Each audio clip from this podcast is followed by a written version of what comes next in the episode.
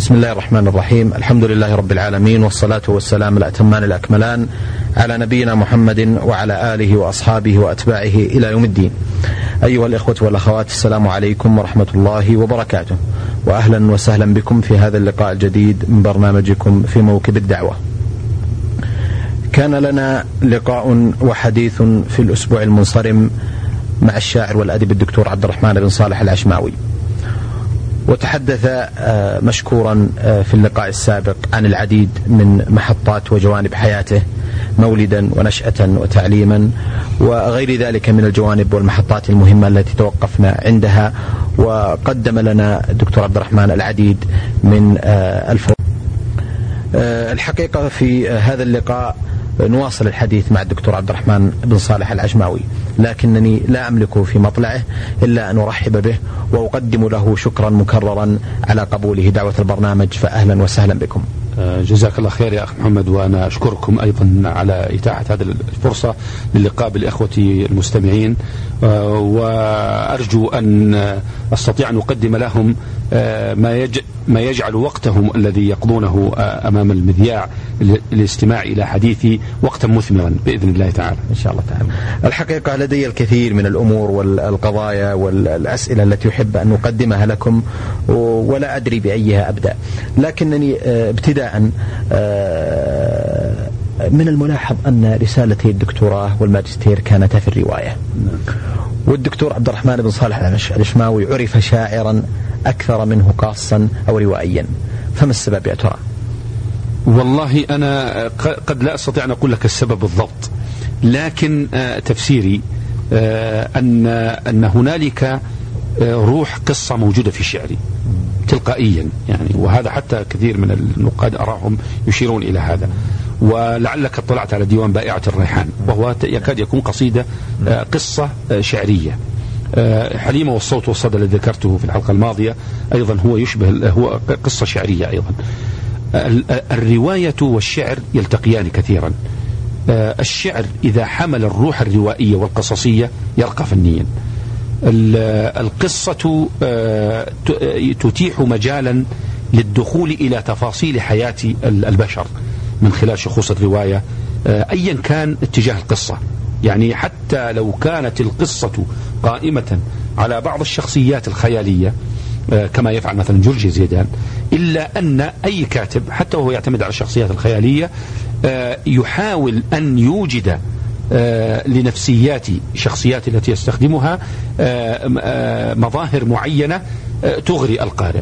أنا أعتقد أن الروايات تشكل حياة بشرية داخل أوراق كتاب. الحياة البشرية بجوانبها المختلفة الصراعات النفسية الصراعات الثقافية والفكرية حتى حتى الصراعات العسكرية والصراعات السياسية التي تعتمد عليها بعض الروايات. كل هذه الأشياء مما مما يشعر الإنسان بأنه يثري التجربة ويتعرف من خلاله يتلمس من خلاله نفسيات الناس. أنت لا تستطيع في واقع الحياة أن تجالس الناس جميعا على اختلاف اتجاهاتهم وأن تعرف أبعاد نفوسهم. لكن الرواية تتيح لك ذلك لأن الكاتب يعني يقاس إبداع الكاتب الروائي بقدرته على تصوير نفسيات آه، شخصيات روايته. فهو يحاول ولهذا الكاتب الذي يحترم نفسه هناك كتاب كثيرون يحترمون أعمالهم الروائية. آه، نقول في الأدب الإسلامي مثل علي أحمد كثير مثل نجيب الكيلاني يرحمهما الله. أيضا حتى عندك لو أخذت نجيب محفوظ لو أخذت جورجي زيدان حتى لو أخذت بعض الأدباء كتاب الرواية الغربية ستجد أن الروائي الذي يحترم فنه الروائي يحاول أن يطلع على النظريات النفسية. وعلى ثقافات الأمم والشعوب. آه، علي أحمد كثير يقول بقيت سنوات أدرس سيرة عمر بن الخطاب رضي الله عنه قبل أن أكتب الملحمة الإسلامية الكبرى اللي ملحمة عمر. طبعا هي تعتبر من من أجمل الأعمال المسرحية التي كتبها علي أحمد كثير وفي داخلها تجد كيف استطاع الكاتب يعني فعلا آه، تشعر أن باكثير صدق عندما قال إنه قضى سنوات في دراسة سيرة عمر. فهنا الكاتب يقدم لك خلاصة تجربة كاملة. ودراسة لنفسيات تعامل معها بشكل مركز قد لا يتاح لك أنت أن تتعامل معها بسبب ظروفك العامة وكذا. فالعمل الروائي السهواني مبكرا بهذه الصورة. أنا أيضا الجانب اللاشعوري الذي أقوله أفسره الشعر بين يدي. يعني أتعامل مع الشعر من فترة مبكرة أقرأ فيه أحفظه أعرف أبعاده. الرواية أيضا أعيش عالمه. حتى في المجالس لما أجلس أي مجلس الناس شئت أم أبيت يدخلونني إلى الشعر. إما من خلال ما يحبون أن يستمعوا من شعري أو يسألوني عن بعض الشعراء. فأنا يعني عالم الشعر دخلته شئت أم أبيت يعني. وقاعدة الشعر وجماهيريته أكثر؟ وأكثر لا شك جماهيريته. الأمسيات والندوات التي تنظم اللقاءات. المهم أن أنا شعرت أنني أعيش الشعر. لكن الرواية أحتاجها. صح. الرواية عمل فني يحتاج إلى يحتاجه الإنسان يحتاجه الأديب يحتاج أن يدخل عالمه. فكان دخولي إلى عالم الرواية. وكتبت الرواية أيضا ترى يعني أيضا كتاب في وجدان القرية يعتبر عمل روائي. إن شاء الله سيرى النور قريبا بإذن الله. فكان في نظري هذا هو السبب في دخولي إلى عالم الدراسات النقدية في مجال الرواية في تخصص الماجستير والدكتوراه ما ما رأيت أن هنالك في الشعر ما يمكن أن أدرسه في في هاتين الرسالتين، الشعر أعيشه، أقرأه، دواوين الشعراء أقرأها يعني من فترة مبكرة، يعني لم أتخرج من الثانوية إلا وقد قرأت معظم الشعر الجاهلي والشعر الإسلامي والشعر الأموي والعباسي وحفظت كثيرا منه.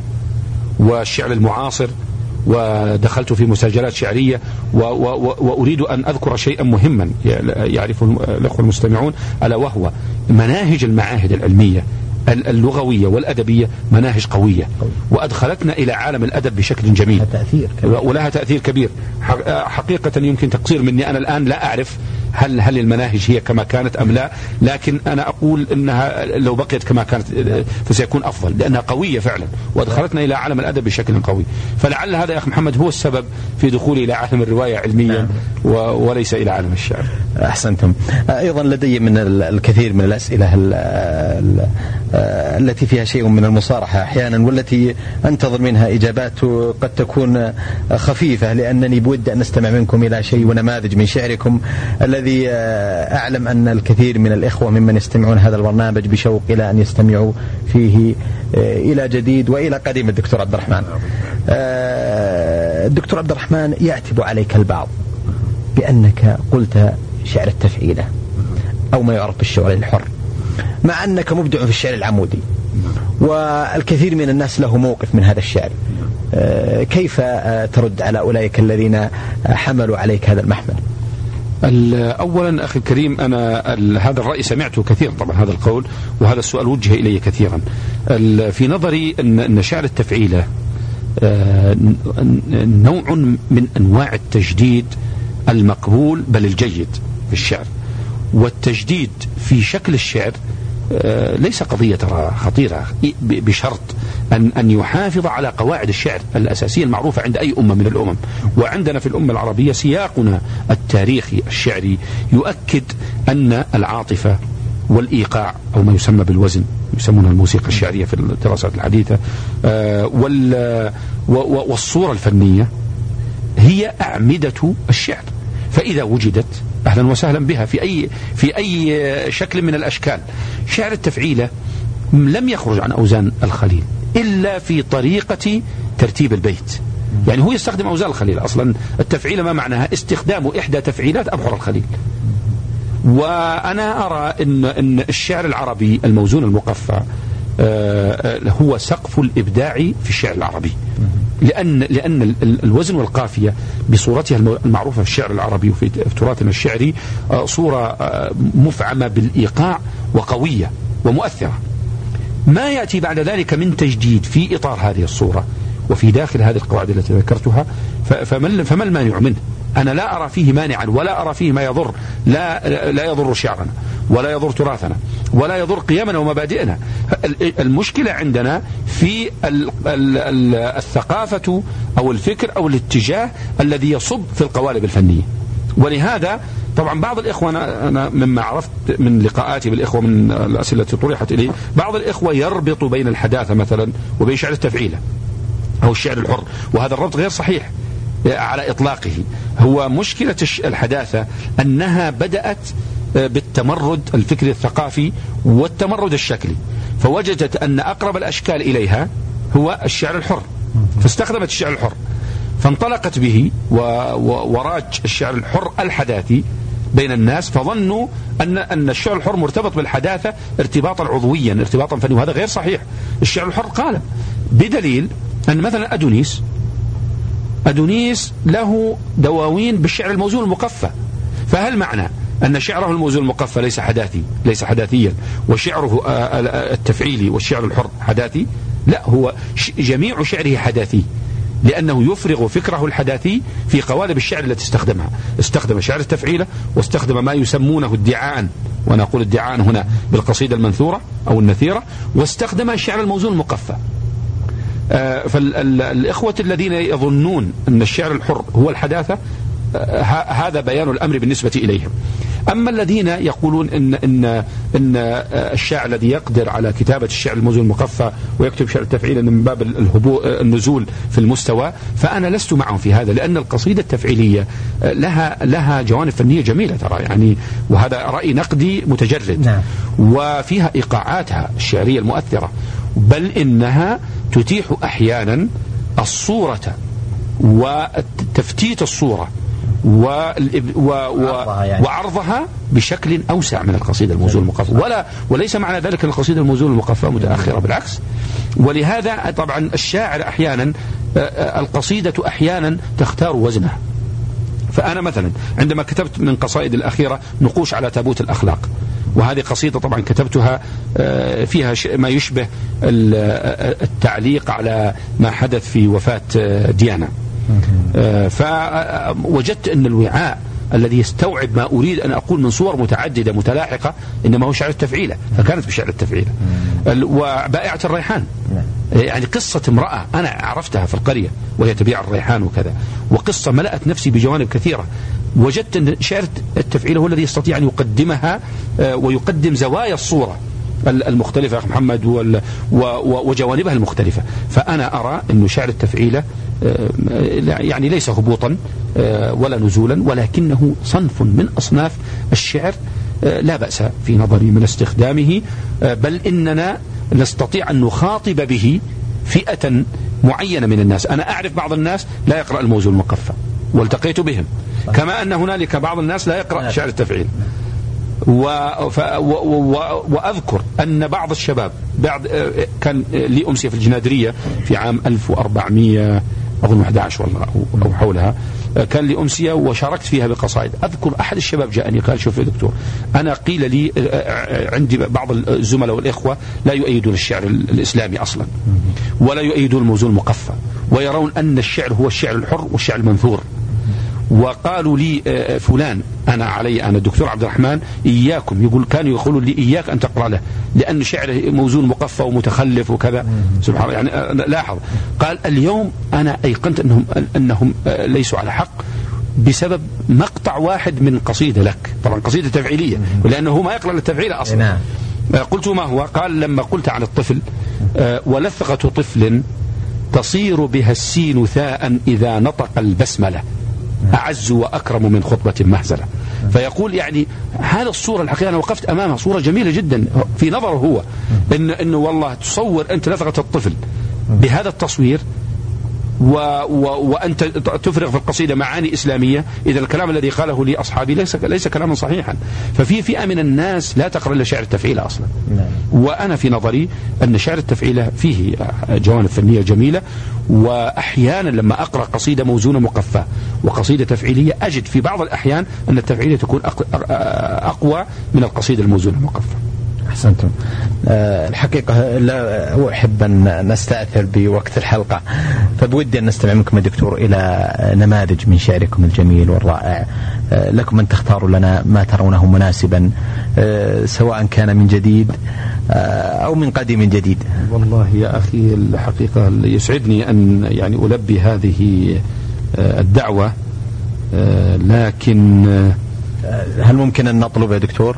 والله إذا كان ممكن لعلي بس أحفظ يعني ما تطلب يعني. لكم سمعنا قصيدة جميلة عن حقوق الإنسان بمناسبة الزوبعة المثارة الآن في الوقت الحاضر. أعتقد أن للشعر موقفه. جميل. أه هل ممكن أن نستمع إلى قصيدة لكم في هذا المجال خصوصا أنكم أه كتبتم أه فيها؟ جميل. آه، والله أنا ليك نعم آه، كتبت آه، قصيدة عنوانها نحن أدرى دفاعا عن عن عن ديننا ودفاعا عن بلادنا. لأن كما تعلم التقارير التي نشرت من بعض الجمعيات في حقوق الإنسان الأخيرة كانت تنال من الإسلام وتنال بالذات من المملكة. نعم. وهذا لم يكونوا على حق. فكتبت قصيدة عنوانها نحن أدرى إيقاع شعري على حقوق الإنسان. جميل. أقول فيها طبعا قصيدة طويلة لكن سأسمعك بعض أبياتها. أسمع الإخوة المستمعين. أيها الحادي الذي يحدو القوافل. أنت ماض وجدير أن تواصل. أسمع الصحراء صوتا أنجشيا صافيا يلهب أخفاف الرواحل وبه تمنحنا الراحة ظلا وبه تطوى من الدرب المراحل.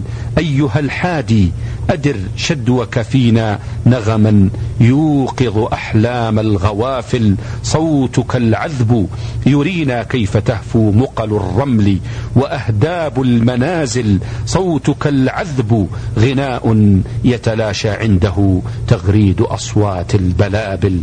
كلما أنشدت لحنا خلت أني أمسح النجم بأطراف الأنامل وأناجي قمر الليل وأبني فوقه صرحا وأبراج فضائل وأرى دائرة النور أمامي غرة بيضاء في جبهة صاهل وأرى الأنجم عقدا لؤلؤيا ما له في عالم الدر مماثل أيها الحادي تألقت فرفقا بالقوارير وربات الخلاخل. خفف اللحن الذي أصبح سحرا يتسامى وصفه عن سحر بابل. أيها الحادي على لحنك سارت خيلنا الدهم الكريمات الأصائل. لم نزل نركضها في خير أرض صانها الرحمن من ضرب الزلازل. لم نزل نسقي رمال البيد غيثا من سحاب عبرت عنه الجداول.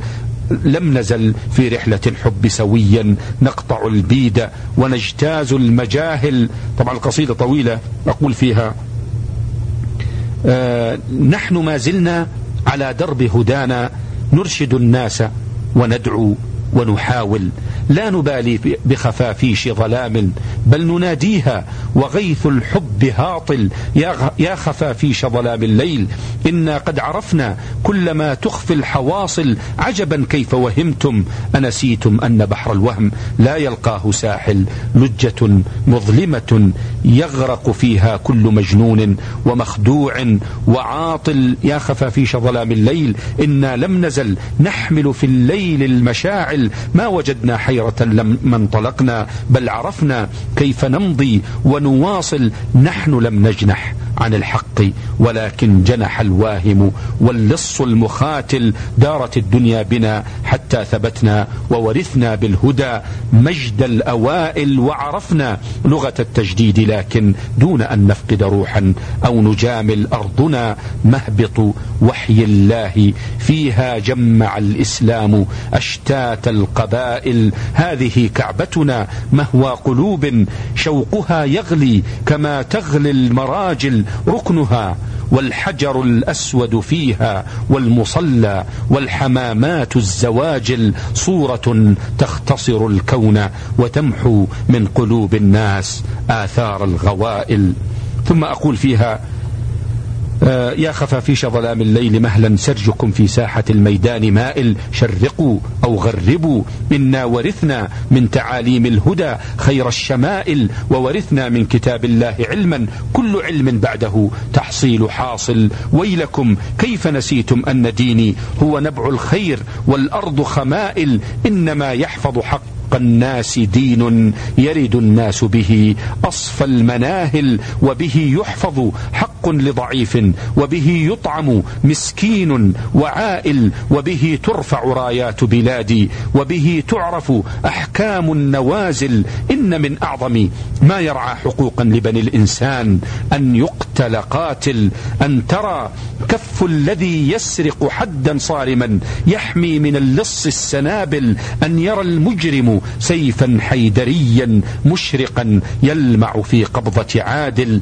أن ترى الأمة ما يحمي حماها من هوى باغ ومن زلة جاهل أن يرى من يهتك الأعراض ظلما كيف يحمي الرجم أعراض الحلائل أن يرى من يقذف الناس بفحش أن حد القذف يحمي عرض غافل في القصاص الأمن من سطوة باغ وبه تطفأ نيران القلاقل صورة محكمة النسج ودين واضح تسمو به الأرواح كامل.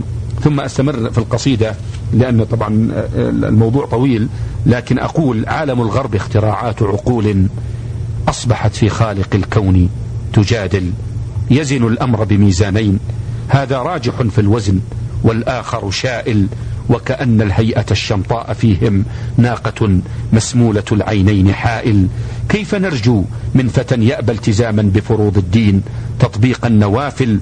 ما قلوب الناس إلا كبقاع بعضها معشوشب والبعض قاحل. أيها الماضون في درب الدعاوى دربنا يسقى من الخير بوابل نحن في مملكة أشرق فيها فجر دين الله يجتاز الحوائل نحن أدرى بحقوق الناس. هذا ديننا يدفع عنها ويناضل ديننا للدين والدنيا نظام جامع مستوعب للكون شامل. ديننا صرح من الخير متين تتهاوى دونه أعتى المعاول. ديننا أثبت من قنة رضوى كل دين غيره في الأرض باطل. راية التوحيد إعلان صريح وجواب عندما يسأل سائل.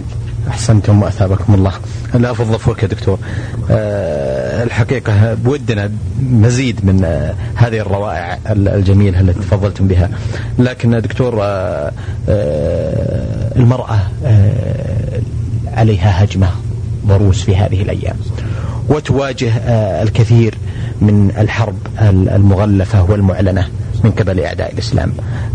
ما دور الشعر في المنافعة والدفاع عن المرأة المسلمة وكرامتها خصوصا في هذه البلاد حفظها الله وحرسها. آمين يا رب العالمين. أخي الكريم الموضوع المرأة موضوع مهم جدا. وأنا بالنسبة لي أنا ذكرت في مقدمة حياتي أثر الكبير للوالدة في حياتي وحياة أخوتي وجدتي رحمها الله. المرأة دورها غير عادي في حياة البشر.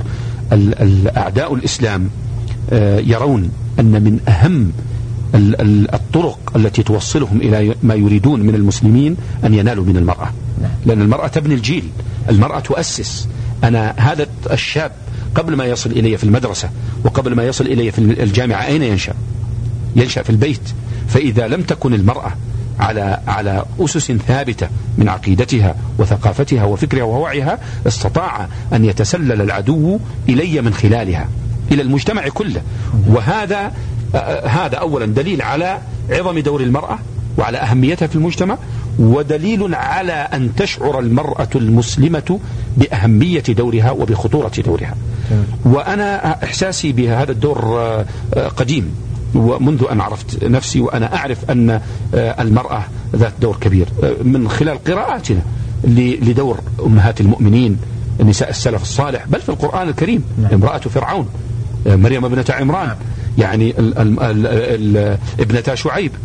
الدور ضخم. ابنة ماشطة فرعون ماشطة ابنة فرعون ودورها الكبير وكيف ماتت في سبيل الله. المرأة يمكن أن تقوم بدور ضخم في حياة الأمة ولهذا أنا أقول إن أولا يجب أن نقف في وجه الهجمة بكل ما أوتينا من, من, من وعي ومن ثقافة ومن قوة. نحن والمرأة سواء يجب أن نقف. هنالك طبعا دعوات مختلفة ليس هذا وقت سردها نعم. والشعر بالنسبة إلي يعني راعى هذا الجانب لأنه يعيش في وجداني كما نعم. تعلم الشعر يخرج من الوجدان نعم. أنت تذكر في لو, لو قرأت ديوان صراع مع النفس ستجد أثر نعم. كبير فيه طبعا للمرأة ولكم كتابات قديمة وكتابات قديمة هذا صراع مع النفس من زمان كما تعلم صدر ديوان إلى حواء يعني موجه إلى حواء بالذات وأنا تناولت في هذا الديوان جوانب مختلفة فكما قلت لك يعني ديوان إلى حواء له دور يعني واضح في في في الإشارة إلى إلى المرأة وإلى أهمية دور المرأة وتوعية الأخت المسلمة بدورها الكبير. بائعة الريحان. هو جزء من الحديث عن آه، دور المرأة في المجتمع وفي الحياة الحليمة والصوت والصدى الذي سيصدر قريبا سترى هذا. فالمرأة لها دور كبير. آه، هنالك بعض المسلمات انخدعنا بالدعوات المضللة دعوات ما يسمى بالتحرر وهي ليست تحرر حقيقة إنما هو تحلل. لأننا نحن المرأة المسلمة تستطيع أن تعيش حياتها بكل ما تعنيه. آه، الحياة وهي ملتزمة بدينها.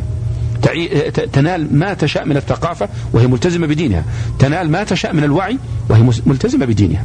وكما تعلم عائشة أم المؤمنين رضي الله عنها كانت تفتي مع أصحاب رسول الله عليه الصلاة والسلام. فالمسألة فقط نحتاج إلى أن نعي معنى هذه الهجمة. الهجمة يعني مخطط لها من أعداء الإسلام وهم يشتغلون لأنفسهم كما قال الله سبحانه وتعالى بل مكر الليل والنهار. يعني أعداء الإسلام يمكرون ليلا ونهارا إنما نحن يجب ألا تنطلي علينا الحيلة ويجب على المرء المسلم أن تكون واعية أنا لعلي ألقي بعض الأبيات إذا يسمح الوقت أخ محمد نعم. من قصيدة عنوانها بين آدم وحواء نعم. وإن كنت أظن أن كأنها يعني ألقيت من قبل أو, أو, أو شيء لكن فأنا يعني أشير إلى هذا المعنى الذي أردت أن أقول آه، لا تسألي مطلع القصيدة لا تسألي عما جرى لا تسألي بيني وبينك كوكب لم يأفلي بيني وبينك لوحة مرسومة من زهر روضتنا وشك ومن زهر روضتنا وشدو البلبل ثم أقول فيها حواء لم تخلق نشازا إنها سكن بتعبير الكتاب المنزلي سكن ومحضن كل جيل قادم تبنى به إشراقة المستقبل لا حرب بين ذكورة وأنوثة الحرب بين معلم ومجهل والحرب بين موجه مسترشد بكتابه السامي وبين مضلل والحرب بين مغرب يسعى إلى تذويب همتنا وبين مؤصلي يا نبتة الإحساس في قلب الذي تسقى مشاعره بأصفى جدولي.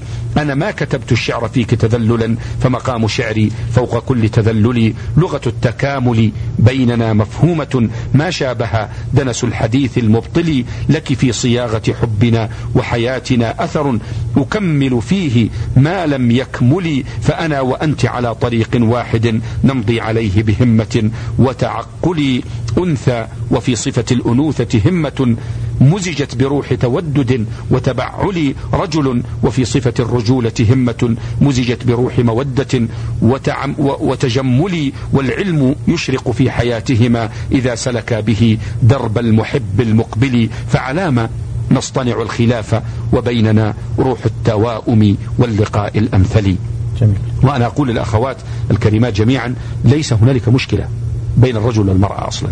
إنما المشكلة في أذهان من, من يدعو إلى آه، ظلما إلى تحرير المرأة وعدوانا وإلى كسر كل الحواجز بين المرأة والرجل. وفي الوقت الذي مع الأسف الشديد بعض بنات المسلمين ينادين بهذا الأمر في الغرب أصوات نسائية في أمريكا وفي أوروبا نسمعها ونعرفها ونتابعها. من خلال وسائل الإعلام تنادي بالعودة بالمرأة آه، إلى وضعها السابق. وأنا أذكر وزيرة العدل الألمانية قبل فترة صرحت لأكثر من صحيفة بأنه يجب أن يعاد النظر في قانون المرأة في ألمانيا فالمسألة طبعا أوضح من, لكن من نعم. عميت أبصار البعض نعم. البعض نسأل الله السلامة آه، دكتور آه، نبقى في سؤال آخر آه، هل يعني دكتور عبد الرحمن الأشواني من الشعراء المكثرين في الشعر هناك من يقول إن كثرة الشعر تذهب بهاءه وبريقه وقيمته هل صحيح هذا الكلام؟ الكلام هذا قد يكون صحيحا وقد يكون غير صحيح يعني الإكثار من يعني الذي أريد أن أؤكده أنا وأكدت في أكثر من لقاء وهذا السؤال ترى وجه إليك يا محمد الذي أريد أن أؤكد أنني أن أن أنني أن الشعر يكتبني نعم. وأنا عندي قصيدة كتبتها عنوانها من يداويني من الشعر نعم. آه، فأنا دائما أقول للإخوة أنا لا أستدعي القصيدة أبدا نعم. القصيدة تستدعيني فإذا استدعتني كتبتها لأن من الظلم لها ألا أكتبها. نعم. حتى وإن كتبت اليوم عشرين قصيدة يعني, يعني, يعني خلاص هي جاءت جاءت. مرة أقول في إحدى قصائدي لما عزمت على طلاق قصائدي ضحكت وقالت لي بكل دلالي عجبا أتنسى أن عقدك حكمه بيدي وأن الأمر جد محالي وعلام تنوي أن تطلق حرة تعطيك صافي ودها وتغالي وعلام تهجرني وأنت دعوتني وبعثت نبض القلب لاستقبالي عذرا قصائدي التي أحببتها قد يهجر الإنسان وهو يوالي نعم. فالشاهد يا أخي أن, أن, أن, أن الشاعر متى يضعف شعره فينا طبعا أنا أقول لك وأؤكد للإخوة المستمعين جميعا أن لكل شاعر في الدنيا قديما وحديثا لكل شا... أن لكل شاعر في الدنيا جيدا ورديئا نعم. شيء قوي وشيء ضعيف هذا صحيح. نفس بشرية هذا نعم. طبعا تقوى وتضعف نعم. لكن أنا أقول الشاعر الذي يضعف وينزل عن مستوى الإبداع هو الذي يجبر نفسه على الشعر نعم. ويستدعيه بالقوة وهذا لا يصلح أنا لا أفعل ذلك كون الشعر يعني كون كوني أكثر من كتابة الشعر أو أقل هذه مسألة حقيقة ليست في يدي هذا الذي أريد أن أؤكد. نعم. آه اتهام آخر دكتور عبد الرحمن. فضل. يقولون إن الدكتور عبد الرحمن العشماوي قوة شعره في إلقائه. ماذا تقول في ذلك؟ ما أستطيع ترى أن أزكي شعري يعني هذا لا يصح لي. أنا الإلقاء النقاد يتفقون والناس كلهم يتفقون على أن الإلقاء نصف الشعر. بل أستطيع أن أقول أنا أزيد الأمر وضوحا الالقاء نصف النثر أيضا نعم. يعني كم من عبارات جميلة إذا لم تلقى إلقاء جميلا يكون أثرها ضعيفا. هل هذا الكلام الذي يقوله الإخوة صحيح أو غير صحيح؟ أنا لا أستطيع أن أحكم، أترك الحكم للنقاد حقيقه نعم. ما أستطيع يعني طيب آه، دكتور عبد الرحمن آه، أيضا بودي أن نتناول قضية مهمة يعني تجيبون فيها على على عجل كما يقولون لأن الوقت ضيق الحقيقة. دكتور عبد الرحمن العشماوي من الشعراء الذين يحملون لواء الشعر الأدبي الإسلامي. آه، أو يعني الشعر الملتزم والشعر آه، الذي آه، يعني الذي يعني يقع تحت لواء الأدب الإسلامي. ما رأيكم بهذا المسمى؟ هناك من البعض من الأدباء أو من النقاد أو من المعاصرين يرفض هذا التقسيم. ما رأيكم فيه؟ ما أنا أرى أن التقسيم أمر عادي وطبيعي وبالعكس أنا في نظري أن العصر يفرضه. بعض الإخوة يرى أنه ما سمي. أدبنا في الماضي أدب إسلامي. ليس شرطا. يعني نحن الآن نقول اقتصاد إسلامي. ما كان يقول اقتصاد إسلامي. لكن أنا في نظري أن العصر و... وانطلاق و... وثقافات العصر المتعددة اتجاهات العصر توجب مثل هذه التسمية تفرضها هكذا يعني شئنا أم أبينا. فأنت عندك أدب اشتراكي عندك أدب واقعي عندك أدب طبعا غربي بكل اتجاهاته عندك آداب مختلفة. تفضل. نعم. أحسنتم. أيها الإخوة والأخوات في ختام هذا اللقاء أتوجه بالشكر الجزيل بعد شكر الله سبحانه وتعالى آه، لضيفنا الكريم والكبير الشاعر الدكتور عبد الرحمن بن صالح العشماوي والذي تفضل مشكورا بالحديث عن العديد من الجوانب المهمة في حياته آه، ونشاطه الأدبي والفكري. آه، أكرر جزيل شكري وتقديري للدكتور عبد الرحمن وآمل بإذن الله تعالى أن يكون لنا في موكب الدعوة.